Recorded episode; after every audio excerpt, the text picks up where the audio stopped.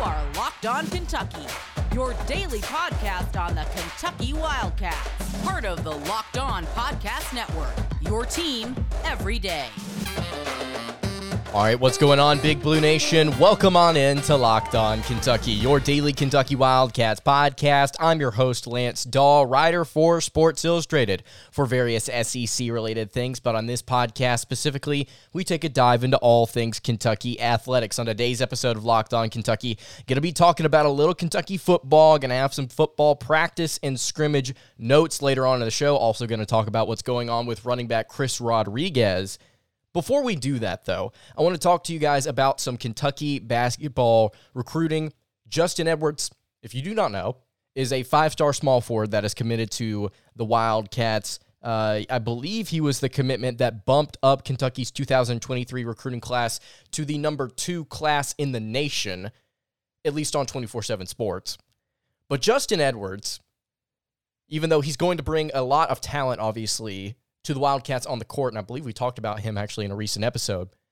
He's doing a lot of things off the court right now in order to benefit the Wildcats and their recruiting class. What do I mean by that? Well, according to a recent interview with Circuit Scouting, Justin Edwards says that he is trying to recruit Aaron Bradshaw and D J Wagner to commit to the Wildcats. For those of you that do not know who Aaron Bradshaw and D J Wagner are, you can only assume, after hearing about Justin Edwards' five-star, that these are two other really talented players that he's trying to get to come play for the Wildcats, and you would be correct. Five-star center Aaron Bradshaw, we've talked about him quite a bit actually here on the show, and we're going to get to him later. D J Wagner, five-star combo guard. And according to Justin Edwards in his interview with Circuit Scouting, he said that Bradshaw and Wagner are like a package deal. That is a direct quote. He said they are like a package deal. We spoke here on Locked On Kentucky with Jason Jordan, the director of basketball recruiting for Sports Illustrated, just a few days ago. And we asked him about D J Wagner. And he said initially that D J Wagner was, was going to announce his commitment sometime during or after Peach Jam. And it looked like early on in Wagner's com- uh, recruitment that he was a Louisville lean. Kenny Payne was trying to draw him to play for the Cardinals. But as things went on, it looked more like it was going to be a Kentucky-Louisville battle, and then all of a sudden things just kind of shifted in the favor of the Wildcats, and it looked like Kentucky was going to get this kid during Peach Jam, but now, according to Jason Jordan, Wagner is slowing things down in terms of his recruitment, and this is actually a direct quote here from Wagner. He said, "I'm taking it one day at a time, taking my time with it. There hasn't been anything major or serious that has changed." I believe that was in a, re- in a recent interview with twenty-four seven Sports. That's when Wagner said that. So we talked to Jason Jordan about that, and he said, honestly, there's not a whole lot to worry about. It seems like the kid is trying to weigh his options and really figure out what he wants to do, and honestly, what can you do other than understand that and respect it? But an interesting note here about D J Wagner kind of drawing things out, trying to figure out, okay, what are all of my options?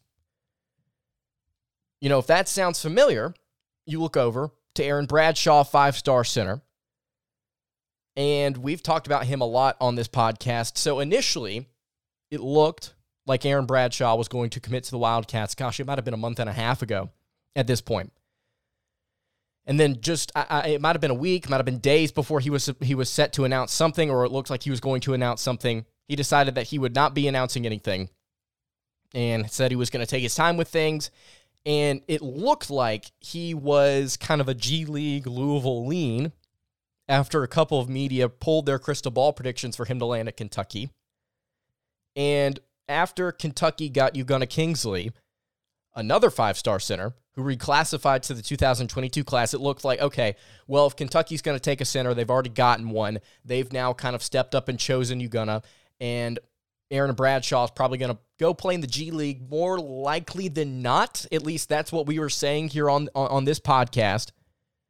But now things have kind of circled back around, according to reports. So Bradshaw initially interested in Kentucky, then maybe not so interested in Kentucky. And now, all of a sudden, he he's kind of back on Kentucky's radar.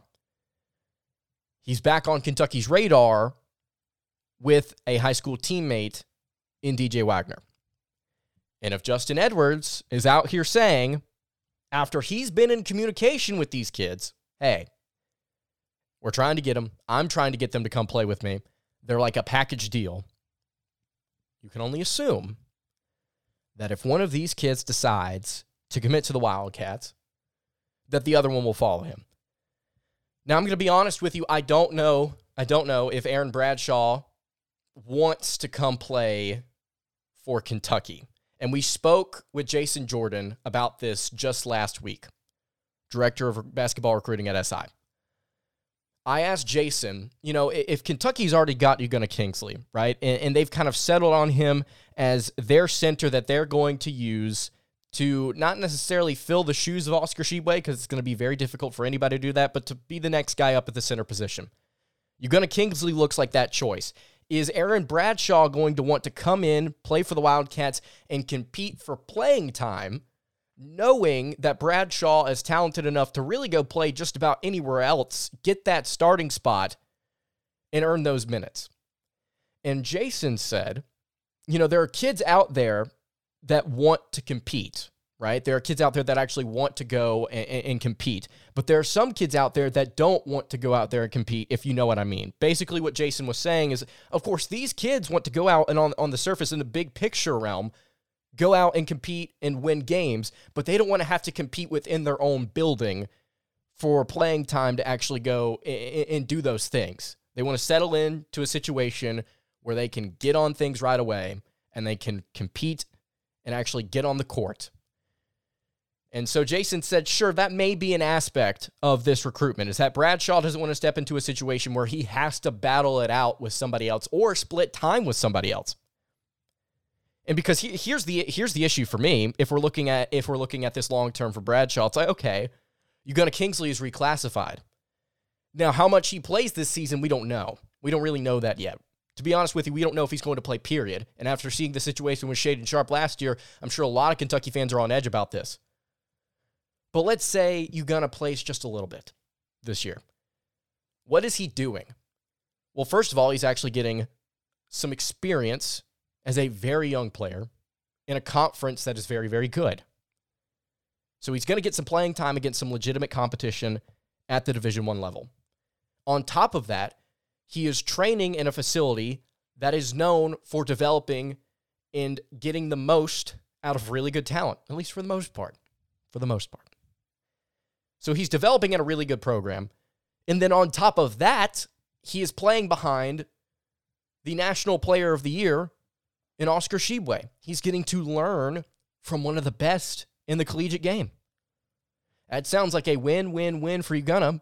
Aaron Bradshaw steps into a situation where he's having to compete with a player that is now more experienced than him. He's got a little bit more on his frame, which may be, which may appeal to John Calipari and the coaching staff. We don't know that yet. I'm just speculating. But he's stepping into a situation where he has to compete with a guy that has more experience, that is learning, that has had more time to develop. And so I think that would be tough. I think that would be tough for Bradshaw. But also, you look at it flip side, I mean, you could be playing on a national championship team with D J Wagner, which Wagner, I don't think, has a whole lot to really spell him from not wanting to come play. I mean, he's probably going to have to compete with Reed Sheppard, and and, uh, and I, I guess if C J. Frederick wants to come back, he can. So you've got to, you've got to compete for a little bit of playing time there, but I mean, Wagner could step in and take that over, I think, a little bit easier than Bradshaw could take over Kingsley. But all of that speculation, I don't truly know that. But let's say both of them somehow commit. Let's just, for fun here, let's say both of them somehow commit, D J Wagner and Aaron Bradshaw, because Justin Edwards in Kentucky is trying to get them to come here.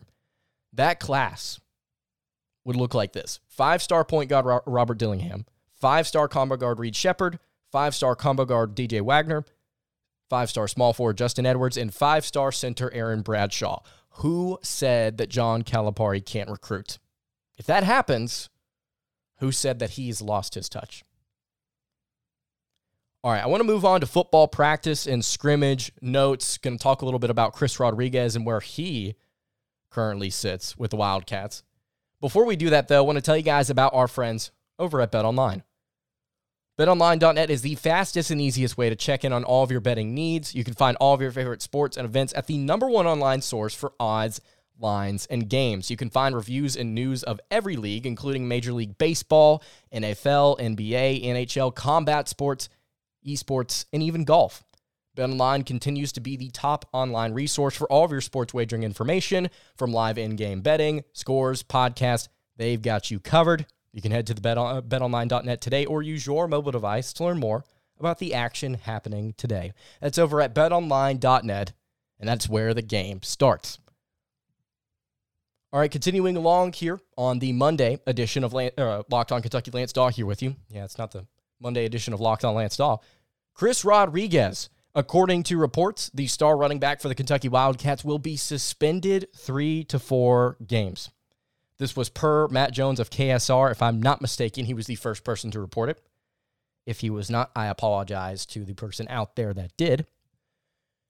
But yeah, as we all assumed, uh, Chris Rodriguez is going to be suspended. We uh, we did not know the amount of games, but now that it's kind of been limited here to three or four, we can kind of get a better idea of, okay, what's what's really going on here.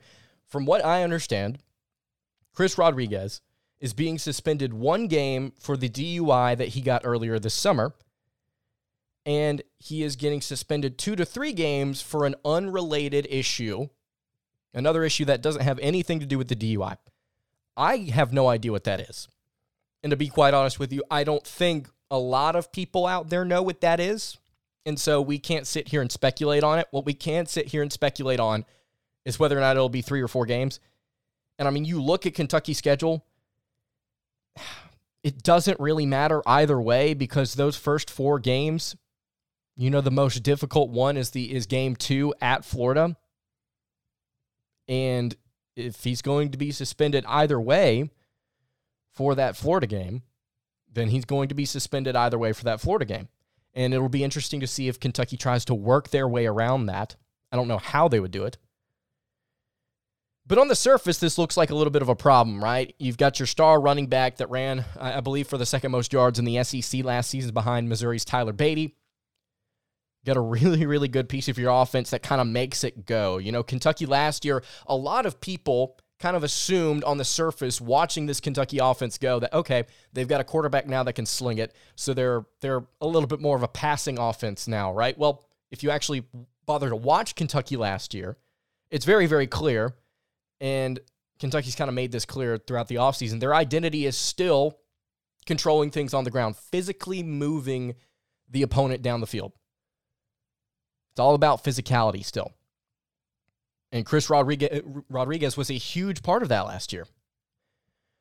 And so you say, man, what's Kentucky going to do if one of the biggest cogs in their offensive machine is not able to go for the first four games of the year? Well, I'll say first things first. You have Will Levis, and I know that there are a lot of people out there that are still kind of reserved on Will Levis and his ability to truly drive this offense forward and kind of be that that truck pulling the trailer along. But I think he definitely adds a a, a, a new part of this offense where you can definitely utilize him on the ground, and obviously you can utilize him throwing the ball through the air. But Will Levis, I think, is an answer to this question. And then also, Mark Stoops spoke about this uh, with the media on Saturday, if I'm not mistaken. I mean, Kentucky's got a lot of depth at running back. There are several guys that Mark Stoops has been really, really pleased with. He listed off a bunch of them, but the first guy out of his mouth was Ramon Jefferson, the transfer from Sam Houston State. Said that he's been really, really physical. Will Levis spoke to the media. And Levis said Ramon is like a little bowling ball, said he's like a smaller version of Chris Rodriguez, uh, which is which is a great way to describe one of your teammates, like a little bowling ball. Uh, but yeah, apparently Ramon Jefferson's been a very physical, hard-to-bring-down runner, and uh, he's he's been getting some good touches. Uh, had some really, really good runs, according to Mark Stoops. So he's somebody that could step up. You know, Juton McClain, Gavassier Smoke. Those are other two. There, those are a couple of other guys. I mean, Kentucky's got depth at running back. Don't get it wrong. D-back with the transfer from Tennessee. Don't get don't get it twisted. Kentucky's got depth at running back. So while they're, I don't even want to say that their overall production on the ground game is going to take a step back, because if Kentucky's O-line, which we'll get to in a second, is still able to establish things up front and Will Levis can run the ball a little bit, I don't know if they're going to take that much of a drop-off. And that's not to say Kentucky doesn't need Chris Rodriguez. No, they need Chris Rodriguez. They need C-Rod for whenever things get real in October. And thank goodness, if he gets suspended four games, that game that he's back, Ole Miss, at Ole Miss. That is a great, great, great uh, matchup, I think, for the Wildcats. And running the ball, I think, is going to be on the mind of a lot of different players on that field. And uh, some some some players will be thinking about how to stop it, and some things will, some players will be thinking about how to, you know, push that even further. And so I think that that Chris Rodriguez would be a huge factor in that game. It would be a great time for him to come back. But yeah, the S E C slate as a whole is the point that I'm trying to make here. If C-Rod can get back for that, it would be good. But Miami of Ohio, at Florida, Youngstown State, Northern Illinois. Game two against Florida on the road in the swamp. That's going to be the one that could really bite you. And I think Kentucky's got enough depth at running back to kind of do not necessarily what they want in that game, but I don't think it's going to be like a, man, you know, Kentucky lost this game because Chris Rodriguez wasn't here. That could definitely be one of the reasons, but it's not going to be the reason. So Chris Rodriguez suspended three to four ga- uh, three to four games. Not that great. Quickly, let's get through some practice and scrimmage notes here. So Kentucky's been through, uh, I believe, over a dozen practices at this point. They've now gotten two scrimmages in. I don't believe they're having. I don't believe they're going to have another scrimmage. I think that's it, and you're getting into game prep. I may be wrong on that. But Mark Stoops spoke to the media, said it was really, really good to get through two scrimmages, and he had some notes, and I want to go through them here. He said that consistency overall needs to improve. And I like that quote there, saying for, with him saying, you know, our consistency needs to improve, because I don't want to sit here and dissect different parts of this team that need to be more consistent.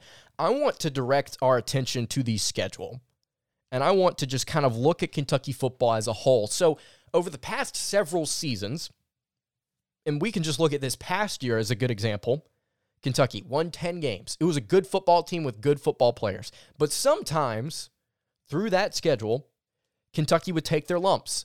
They would play inconsistently in certain matchups, and it would, it would either cost them a loss, or we would make a, competi- a game competitive that didn't necessarily need to be competitive.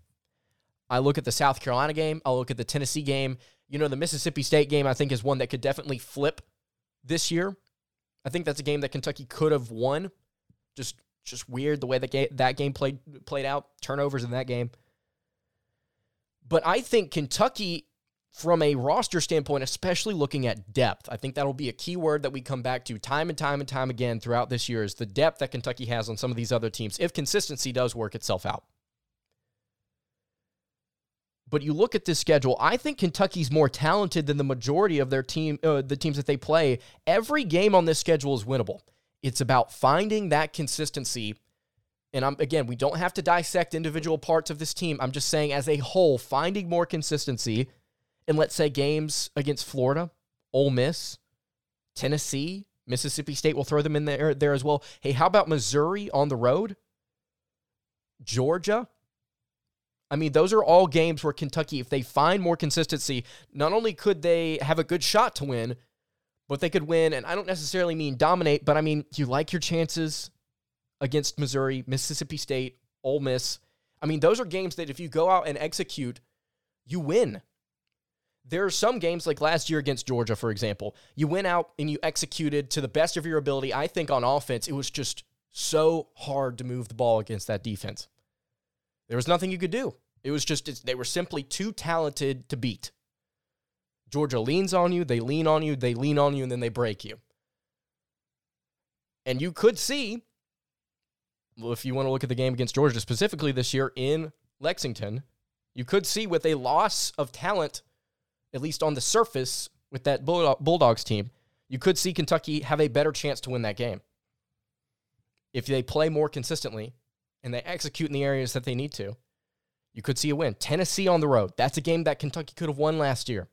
Probably should have won it, in my opinion. So yeah, just finding more consistency, I think, is is important. Mark Stoops said the team needs to be more physical up front. They have been throughout fall camp. They're getting better at that. Defensive line, he said, is active and disruptive. Those were the two words that he continued to use. Uh, certain media members asked about individual players on the line. He kept saying about the defense, you know, we're active. We're active. We're much better at that than we were last year. Injuries on the offensive line is what I wanted to get to here. He said injuries on the offensive line. He had, we had several players out this past week. Things are healing on the O-line, according to Stoops, but they are still not where they need to be. And he also noted Kentucky's working three players out at left tackle. I said it to begin the offseason, and I'll say it again here. Would love to see Keonta Goodwin get, maybe get some time there at left tackle because he's too talented and too too big of a mammoth, too big of a human being to not at least get a little bit of time, especially here. Look, I mean, you play three cupcakes in September. Come on, at some point in one of those games, you got to be able to go, go out there and give him some time.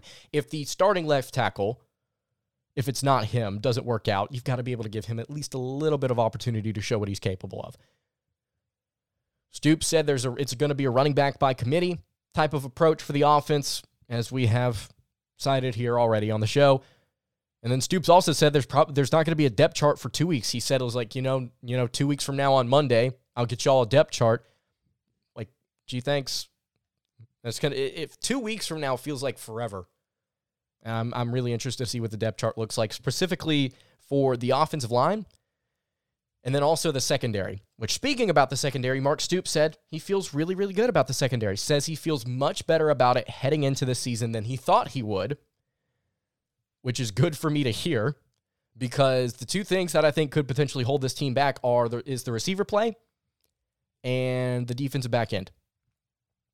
Uh, Keydron Smith, the Ole Miss transfer, transfer was mentioned by name by Stoops. He said that Keydron's really, really coming along. He also noted about the wide receivers that somebody asked, somebody asked, you know, how's the blocking on the edge with the wide receivers coming along? And Stoops, very, very short uh, throughout most of this, this press conference, but very, very shortly said, you know, wide receivers are required to block, and if they do not block well, they will not be out there playing. Very, very direct. He said, in this offense, if you can't block, you're not going to be out there playing. Straight up. That's how it is. He also said Will Levis is looking much better. Said that he threw some tough passes, and some of them they the Kentucky did not complete, but he said that Will Levis made some really good throws. Also said he's not ready to name a backup quarterback. Deuce Hogan, Kaya Sharon, two guys there that, are, that may be battling it out for that backup spot. You've got to think, okay, Will Levis only has, at the most, fifteen, game left, fifteen, fifteen games left if Kentucky wins the S E C championship, makes the playoff, and then wins it. He's got fifteen games at the most left with the Wildcats. Uh, and let's enjoy the season while we can, but who's going to be starting under center next year? It'll be interesting. Does Kentucky get a transfer? Do they rock with somebody on roster? Do they rock with a freshman? Dual-threat quarterback? We'll have to see. We will have to see. All right, that, those were some of the notes from Kentucky's second scrimmage. Things seem to be kind of on schedule, pulling along, and we eventually here, soon, we're going to continue to talk about the offensive line health. I think is going to be one of the most important things to keep tabs on, but we're going to be, at some point here within the next week, starting to preview the season, give some official predictions for different games, some preseason predictions. And then we're going to start talking about game one against Miami of Ohio. For those of you that don't know, Kentucky plays Miami. It is at six p.m. Central Time on E S P N Plus, or I guess on S E C Network Plus. So yeah, just make sure you stay tuned for that game if you cannot make it. All right. Kentucky basketball added another team to their non-conference slate. We're going to talk about them for a brief, uh, brief moment here in just a minute.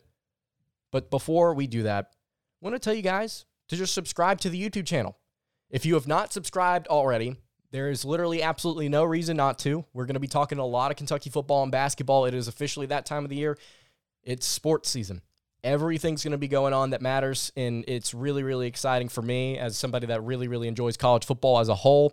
Speaking of college football as a whole, Locked On has been putting together the ultimate college football preview. It is a seven-episode preview with college experts, local team experts, and Odyssey college football insiders, and it's everything you need to be ready for the uh, college football season all in one spot. And you can search for the Ultimate College Football Preview on your Odyssey app, YouTube, or wherever you get your podcast. I would encourage you guys to go check this out. I appeared on it talking about Will Levis and what he could do for the for the Wildcats this season as a sneaky, uh, under-the-radar player to watch out for.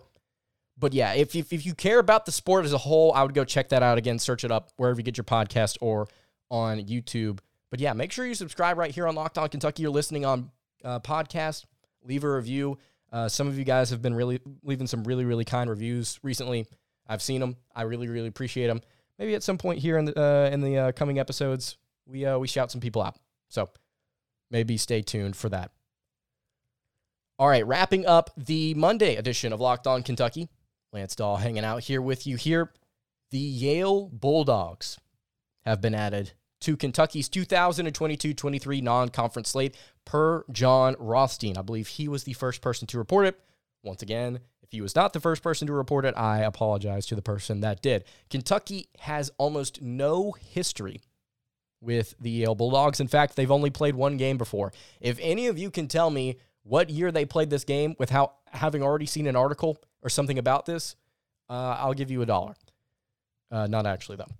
According to Big Blue History, Kentucky has played one game with Yale, and it was a seventy-nine to fifty-eight win over the Bulldogs on December twenty-seventh, nineteen sixty-one. Cotton Nash actually had sixteen points and sixteen rebounds on six for nineteen shooting in that game. Those who know, know. Anyway, yeah, so it's been a really, really, really long time since Kentucky's played this team. They've only played this team once. Absolutely no history here. But it adds on to what is already an interesting non-conference slate, and that's to put things lightly. Before I get to the non-con slate as a whole, just to briefly look at Yale here. So last year they were nineteen and twelve. It's their worst record since twenty eighteen. James Jones, their head coach, has just about been there since the dawn of time. Like really, he's been there since two thousand. Uh, it, it, he's been there a hot minute.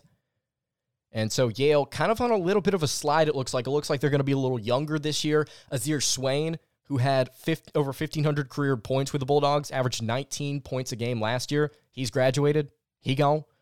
And teams last year, you go and watch it. You look at you look on KenPom. You look at different statistical websites. You'll note teams got to the rim easily against Yale last year, and they got to the rim quick. And if you look on KenPom, the average possession length for the oppo- for, for an opponent was sixteen point eight seconds, which indicates to me Yale had a really hard time getting back in transition. And they had a really, really hard time stopping uh, buckets at the rim. They were really, really bad, actually, in uh, in two-point percentage allowed. Oh, excuse me. Their f- average possession length was sixteen point four seconds. It was ninth in the country. So teams got back really quick, and they gave up fifty-one point two percent of the two-pointers taken by the opponent. So, yeah, they really, really struggled at the rim. If that trend spills over into this season, and I would like to assume that was some of the the younger players that they may have to play in this game. If that trend spills over, the defense is not going to be as tight as it has been in years past. That is a bad matchup for the Bulldogs if they cannot shoot out of it. Why do I say it's a bad matchup for the for the Bulldogs? Not being able to stop stuff in transition at the rim? Just go watch the Big Blue Bahamas games, all four of them. Tell me what Kentucky's good at after watching those four games, and then come to me in this matchup with me telling you Yale struggles in transition.